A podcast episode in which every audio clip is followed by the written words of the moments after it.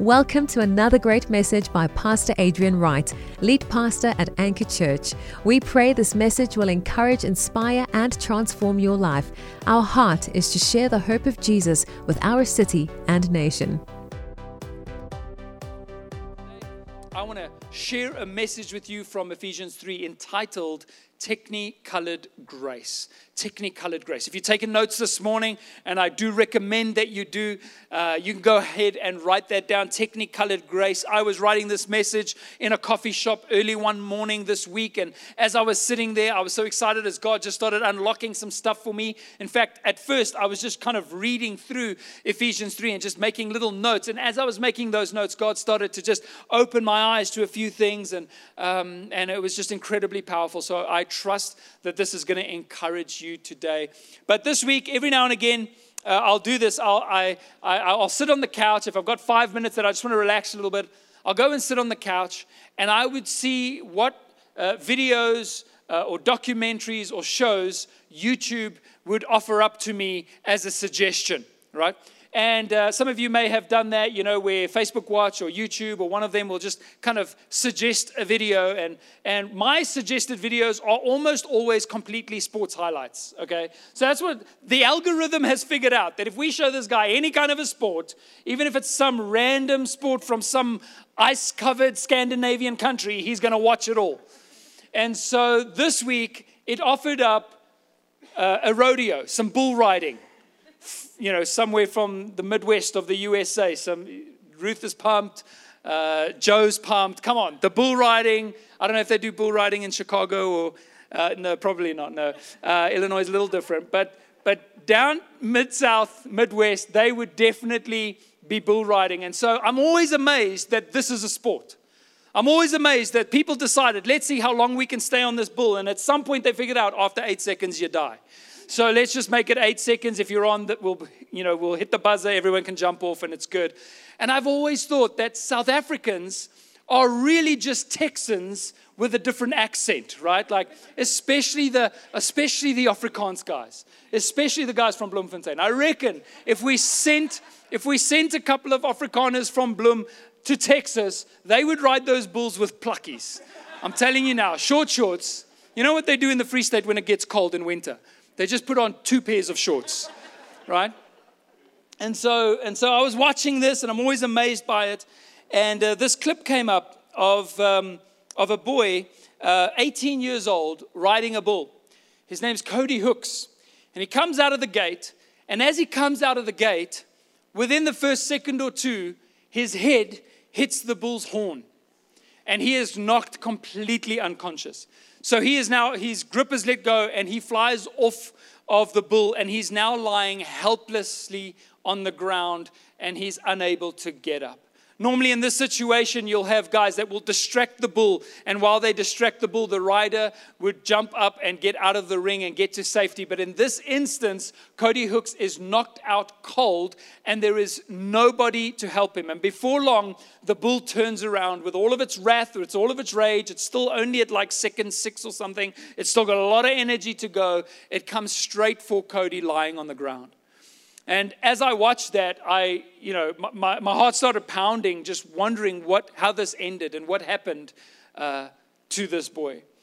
Incredibly, a spectator jumps out of the crowd, comes into the ring, and lies on top of Cody's lifeless body, covering his head and allowing the bull to hit him instead of Cody himself used his own body, laid down his own life, endangered his own self in order to save this young man's life in the bull ring.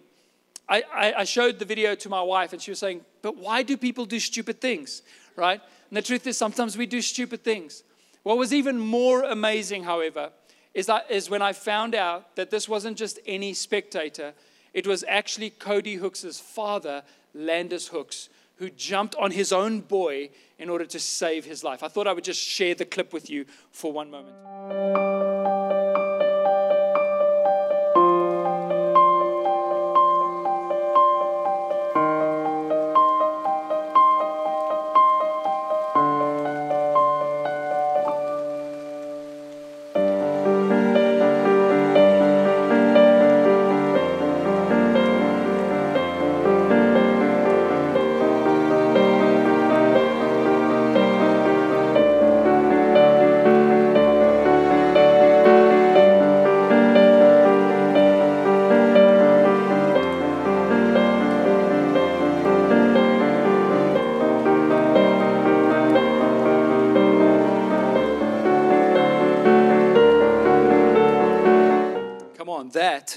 Is a picture of the gospel. That's what we're talking about. Do you think it would have helped if I ran into that ring when Cody was lying on the floor there, looked at him with every bit of motivational energy I could muster and say, Cody, get up. You can do it. You can save yourself. What would the result have been? You see, he's helpless, he's hopeless. He doesn't have the ability to pick himself up. And so the gospel is not a message where we come to you and give you good advice about how you can save yourself. You are knocked out cold. The gospel is the message that when we could do nothing to save ourselves, God the Father entered the ring through his son Jesus and laid down his own life to save you and me. Come on. That's the gospel. And that's for everyone. You're thinking, well, I'm, I'm a little bit helpless. I'm a little bit hopeless. Yes, we all were. That's why this is the good news. That's why this is the message of the gospel. That bull had knocked Cody completely unconscious and helpless. And none of the motivation we could have given him in that moment would have saved him. And so the gospel is not good advice, it is not self help, it is not motivational speaking. All of us were in that position that Ephesians 2 spoke about that I read last week. In Ephesians 2, verse 1 to 2 and verse 12 says, And you were dead in the trespasses and sins in which you once walked, following the course of this world. You were just being led by the prince of the power of the air. You were simply, there was a spirit at work within you through sin, which is now at work in the sons of disobedience. There was, there was something greater than you that had taken control of you. Death and sin reigned in our lives, and we simply were slaves to sin, simply following the course of this world.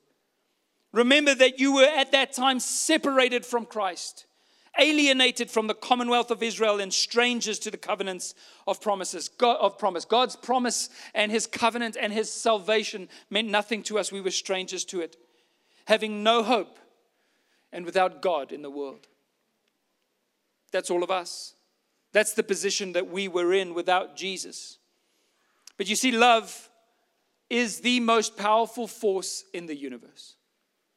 When you've been around a little bit of time on this earth, when you've been wowed by all the money and the structures and the fame and the whatever, and you've come to the point where you actually realize that many people who hold those things or have those things know very little about life.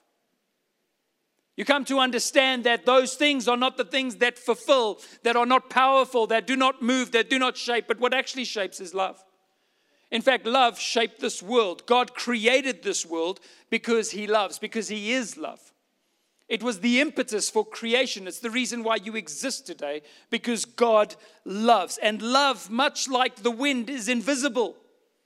We cannot see the wind. We can only see the effects of the wind. We can only see when the wind is put into action. In the same way, the love of God, though it was invisible and people did not know it, and perhaps you don't even haven't even come to realize it today yet, it was put into action so that we could all see God's love, so that we could all feel God's love, so that we could all know God's love. And what was that action? When Jesus stepped into the ring, when Jesus stepped into this world. The love of Cody Hooks' father was evidenced by his actions. He sheltered his own son from the wrath of this raging bull. And in the same way, when the wrath of the, of the law that we had all broken, when the wrath of justice was hanging over our heads, when we, were, we know that we were all guilty and we were all to be punished. Instead, Jesus fell on us, held us, covered us, and took the punishment upon himself. And in that moment, we were all saved. Every single one of us. Romans 5, verse 8 says, But God demonstrates demonstrates, shows, makes real, makes known, puts into action his own love toward us, towards you and I, in that while we were still sinners, knocked out cold, hopeless and helpless, Christ died for us. Jesus died for you. And he died for you because God loves you. And it is my sincere prayer that every single one of us would understand that to the depths, to the core of our being, to the point where it shapes and informs our very identity. This is what Paul wants the church to know. We were all helpless and hopeless, sitting in darkness, waiting for death to toss us like a rag doll into the grave.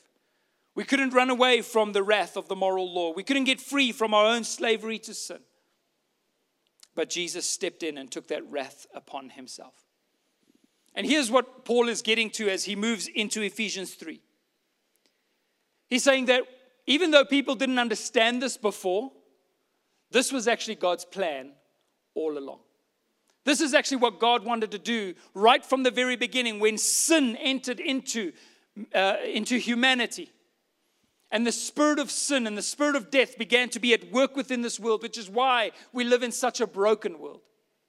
From that very moment, God had a plan. And the plan was always Jesus. I'm going to read a few verses here in Ephesians 3, uh, verse 1 to 3.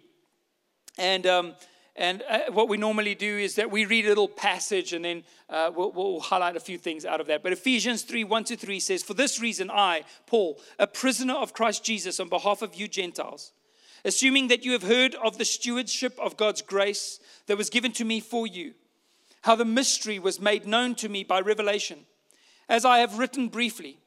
When you read this, you perceive my insight into the mystery of Christ which was not made known to the sons of men in other generations, as it has now been revealed to his holy apostles and prophets by the Spirit. This mystery is that the Gentiles, all people, not just the Jews, not just Israel, the covenant people of God from the Old Testament, but now all people are fellow heirs, members of the same body, and partakers of the promise in Christ Jesus through the gospel, through the good news. Of this gospel, I was made a minister according to the gift of God's grace, which was given me by the working of his power. To me, though I am the very least of all the saints, this grace was given to preach to the Gentiles the unsearchable riches of Christ and to bring to light for everyone, so that everybody would know what is the plan of the mystery hidden for ages in God, who created all things so that through the church, the manifold wisdom of God might be made known to the rulers and authorities in the heavenly places. This was according to the eternal purpose that He has realized in Christ Jesus our Lord, in whom we have boldness and access with confidence through faith in Him. So I ask you not to lose heart over what I am suffering for you, which is for your glory. Come on, which is for your glory. Paul's letters are always weighty. They're always, even Peter, I love this that in the scriptures, Peter writes about Paul's letters and he says they're weighty and difficult to understand. like Peter was just a fisherman. And then you read a passage like this one, and he's like, okay, Paul, break it down, please. I need to understand what you're going on about. But there's such a poetical sense to Paul's writing that sometimes his sentences just get longer and longer and longer. It's like when he comes to the end of what he wants to say, it just extends a little further because he's actually delving into those unsearchable riches. It actually goes infinitely deep, infinitely deep. And yet it's so simple. And so the first thing he mentions is that he is a prisoner of Christ on behalf of the Gentile or the non Jewish nations. And that wasn't a figure of speech, he's actually in prison. It's the prison letters. He's paying a price to be able to take the gospel to those that do not know it because it is such good news. He would ultimately pay the price of giving up his own life, as countless others have done from the moment they have met Jesus. You know, it's not just a religion because no one's going to die for their religion. This is something they believe to the core of who they are and who we are when we encounter Jesus. Countless, countless, countless missionaries have died. And unlike other religions, not to end the lives of others, but to save them. They are that dad in the ring. We become that dad in the ring. And so Paul says, I am a prisoner of Christ. He goes on to say that he is a steward of God's grace that God has given him for the sake of others. And that word steward is actually an interesting word because it means to be appointed as a manager over someone else's estate with delegated authority. And so, when God gives us grace and when God gives us a call over our lives, like He has given to every single one of us, He is delegating a gifting to us that we are supposed to manage and encourage and stir up and use for its intended purpose as good stewards of God's grace. Suppose I'm, it's not that, this, that I'm brilliant or that I'm amazing or that I've done a thousand things. No, I'm just a steward of the gift that God has given me for you. Isn't that amazing that Paul realizes that his life is not about him? That's the gift of self forgetfulness. We've said this oftentimes, but C.S. Lewis said that humility is not thinking less of yourself, it's just thinking about yourself less.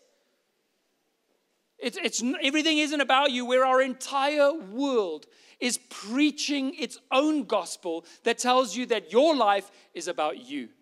How much money can you make? How much success can you have? How much power can you gain? How much can you do in this time that you have on earth? How much fun can you have? How much can you spend on your own pleasures and your own luxury and your own comfort? And the gospel comes, turns things upside down, which is the right side up, that says, He who is the least shall be first. Your life is not about you. That's how you know that God's grace is at work in your own life. When slowly but surely, without you maybe even recognizing it, you are less and less about you and more and more about others.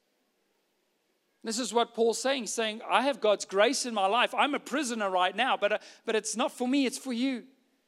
And I'm stewarding this gift on my life because I know that God has got something amazing for you. Paul is a prisoner literally for the sake of preaching the gospel to the Gentile world. And in this way, is he not being like Jesus? Is he not being like the Father who would give himself up for the sake of others?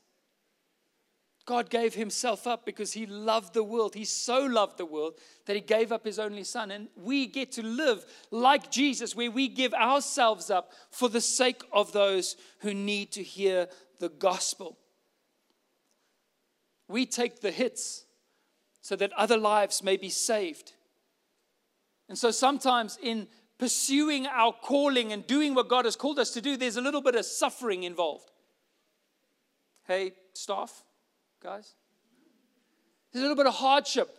You take some knocks, you take some hits, but it's, it's glorious because we get to do what Jesus did for us for others. We get to help them experience God's grace. We get to be the ones who build the bridge, who reach out, who love, who uh, go to the unreachable and touch the untouched and, and, and share the message. And we're all included in this. We get to love God and live for others. That's the, that's the highest end in life. This message, this gospel, this great opportunity to live in that way was a mystery to generations of people who had no idea how God was going to save them. But it was God's plan all along for it to be revealed in the person of Jesus. Jesus is everything God ever wanted to say. And he chose to then echo that message and reveal that goodness and continue that story through, get this, mind blowing fact, through you and I. Not through special people on TV or others that are running churches in other places, literally through the person sitting to your left and the person sitting to your right. Through us as a community, as a people. He shares this incredible mystery and the unsearchable riches of Christ through, through, uh, through us to this world. We are the mouthpiece of God. We are the voices crying out in the wilderness. And it includes every single one of us, people from every nation and tongue and tribe, no, regardless of your social status or your background or your language, so that collectively we can make the mystery of Christ known. That's the mission of the church.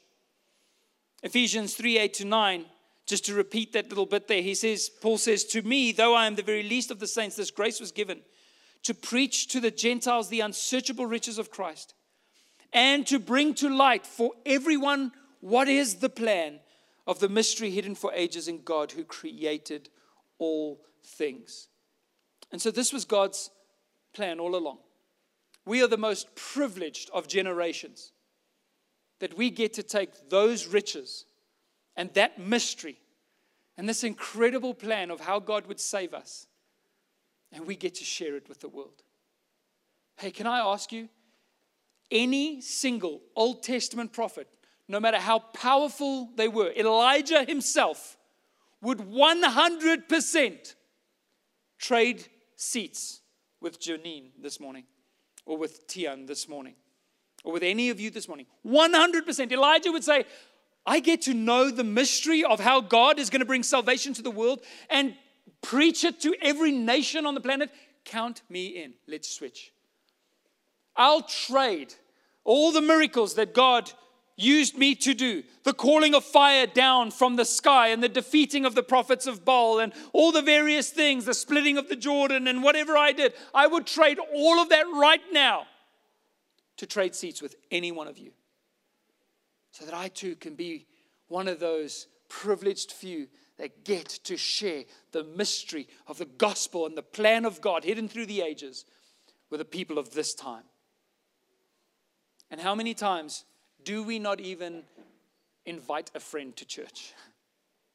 Do we not even speak to someone? You find out that somebody's sick and you're like, oh, shame, man, I hope you feel better. You know, real South African, oh, shame. Oh, shame.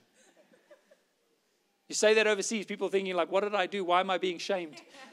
It's like shame, shame. No. They do that in Italy when you're playing rugby and the ref makes a bad call. Everybody goes, shame, shame. But we get to be the ones. We get to be the ones to share this message and help bring it to light for everyone. I want to encourage you this morning never be ashamed to share the gospel. Never be ashamed to share the good news. Even if people have heard of Jesus, I promise you they've most likely heard a false idea of Jesus. Doesn't matter where it is, when God gives you the opportunity, share the gospel. Because even though it seems like foolishness to those who are perishing, to a world that is quickly passing away, it is the power of God unto those who believe. It changes lives. It restores hearts. It does miracles in the soul of a person. And we get to be the ones who administer that grace, like the healing balm of Gilead. We get to put the healing balm, on the wound of their soul and see God do a miracle through us. I kept reading the chapter. As I got to this next statement, it stopped me in my tracks. And it's actually where I got the title of today's message from Technicolored Grace. In Ephesians 3, verse 10, it says, So that God did this mystery. This is the plan. God's going to use us as the church. So that through the church, the manifold wisdom of God might be made known to the rulers and authorities in the heavenly places. That phrase, the manifold wisdom, it just caught my attention. And so I did some research on that word in the original Greek. And that word manifold means many and varied having many features and forms, wrought in various colors, diversified, intricate, complex, and many sided. God's wisdom in this extraordinary plan of salvation is seen in this new and mysterious creation of the church. Doesn't make a lot of sense to a lot of people, but it's incredibly mysterious and beautiful. It is multifaceted.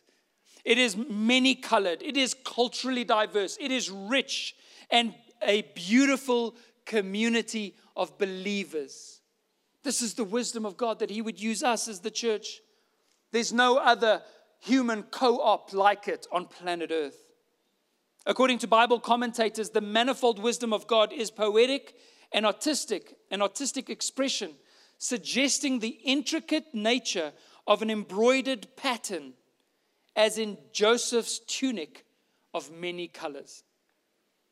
And so all of a sudden, my, my thoughts went to Andrew Lloyd Webber and, you know, the multicolored dream coat and the, the, this tunic of many colors. And I started to think about Joseph. Many of you would have heard the story of Joseph, but how being the youngest born, how uh, the, the, the youngest or the last born out of the 12 uh, sons of Israel, um, his father Israel comes to him and gives him this cloak of many colors. All of a sudden, I wanted to know what does the cloak of many colors represent?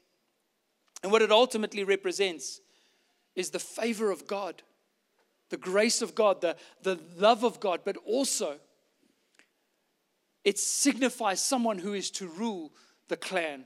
In the, it would have been an indication that this is the one who will rule in the days to come. And how it's described, this coat of many colors, is actually as light shines through water or through a raindrop or through a prism. And as the light hits it, it spreads out in a rainbow of many colors. And in the same way, as God's grace and favor is laid upon the church, the Bible says that those who have put on Christ have, or those who have been baptized, have put on Christ like the putting on of new clothes. As God's grace hits his church, it reflects out to the world as technicolored grace. Not only does God save people like me, He saves people like you, and people like you, and people like you, and people like every one of us. It's multifaceted. We're all included. We all get to reflect the beauty of God's grace in its many colors. If you think about Joseph, he had that coat. He was a type of Jesus. He was the son of Israel, the son of the Father. But then he was betrayed. He was stripped of that coat and cast into a pit, even as Jesus laid down his rights as God and was ultimately arrested and thrown into a cell after having been betrayed by his own brothers. He was then bound hand and foot. Joseph was sold into slavery, and Jesus became a captive in the world he created. He was led to places he did not want to go, a slave in a foreign land. And even though he was righteous, and even though Joseph acted righteously in Potiphar's house, he was falsely accused, even as Jesus was falsely accused. Joseph was thrown in prison for three years and forgotten. Jesus was in the tomb for three days, and they thought he was gone. But at the right time, Joseph was brought from that prison to ultimately speak the, the truth of God and rule from the right hand side of Pharaoh. And in the same way, Jesus was raised from the dead to become the name above every name, the King of kings and the Lord of lords, to sit at the right hand of God, having power and all authority over every created thing. And at the end of the day, when Joseph saw his brothers that had betrayed him, he did not condemn them. He did not put them to death. But he said, What the enemy intended for evil, you, God, has used for good. It's so that you may be saved. Joseph ends up saving his family from the famine by allowing them to come into his country. In that same way, when Jesus looked at the people who had just nailed him to that cross, he said, God, forgive them because they know not what they do. He forgave the very ones who crucified him. He did not come to condemn, but to save. And you know, you might have condemned Christ in your own mind, with your own words, or through your own actions. But He doesn't look at you this morning and say, God, condemn them while we were yet sinners, He gave Himself for us. Lord, forgive them. They don't know what they're doing. The coat of many colors, the prism, the glory, and the favor of God that shines on us and through us as technicolored grace, multifaceted, all inclusive, love and favor of God made known. And every single one of us in this building today as members of the body of Christ, manifest a dis- different aspect of the beauty of God's creation, the beauty of God's image. So that together, church, regardless of your race this morning, regardless of your background this morning, together we represent perfect harmony and diversity in Christ. The many features and forms and colors of fellowship in the church reflect the manifold wisdom of God. And I want to end on this because this is beautiful. There's a little end to that verse that might seem a little different. Because not only do we reveal this grace of God shining on us to a world that doesn't know God, but we get to reveal this bombshell truth, as that verse says, to rulers and authorities in heavenly places. Rulers and authorities. The previous chapter talks about the spirit of the prince of the air, Satan and his demonic forces that are at work within those who disobey God, those that are following the course of this world. And you know, the enemy thought that he had you. He thought he was going to be able to destroy you. He thought that what he would throw at you would be enough to discourage you to the point of giving up. But even to him, and even to every demonic force that has ever come against your life, and every plan of the enemy that has ever attempted to take you down, the glory and the favor of God on you reveals God's grace, even to Satan. He thought he would own you and that you would be a slave of sin forever. But when Christ shines on us, even Satan knows this one belongs to God. This one belongs to God. We cannot touch them. We cannot destroy them. They have authority. The multifaceted grace of God is alive within them. Every aspect of your life is covered by this grace. Even the rulers and authorities in heavenly places will realize in a moment oh no, this was God's plan all along. We should have seen it coming. We had no idea God would be able to save people in this way. They're no longer dead, no longer slaves to sin, no longer ours to destroy as we wish. No, instead, they are under grace.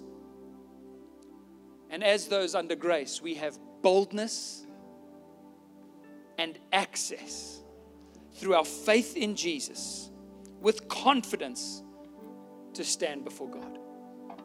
So Paul says, Don't worry about my suffering. In fact, don't worry about your suffering. You belong to God. You belong to God. It's just another opportunity for more of that ultimate plan for God's technicolored grace to be revealed through your life. It's for your glory. God's going to do amazing things as a result of what you're going through. In Christ, we triumph over all of it. We're not slaves to, the, to this world. Your life reveals the manifold wisdom of God as you wear His technicolored grace, putting His glory on display so others may know and believe. We are a spiritual organization covered by the grace of God. Amen? We are a powerful, even though sometimes peculiar people. How can we have such unity in the midst of such diversity? Well, Christ has shone on us. That's the gospel. That's the message that God has for us. And even the devil knows it. Amen. Amen. Won't you stand with me this morning as we pray?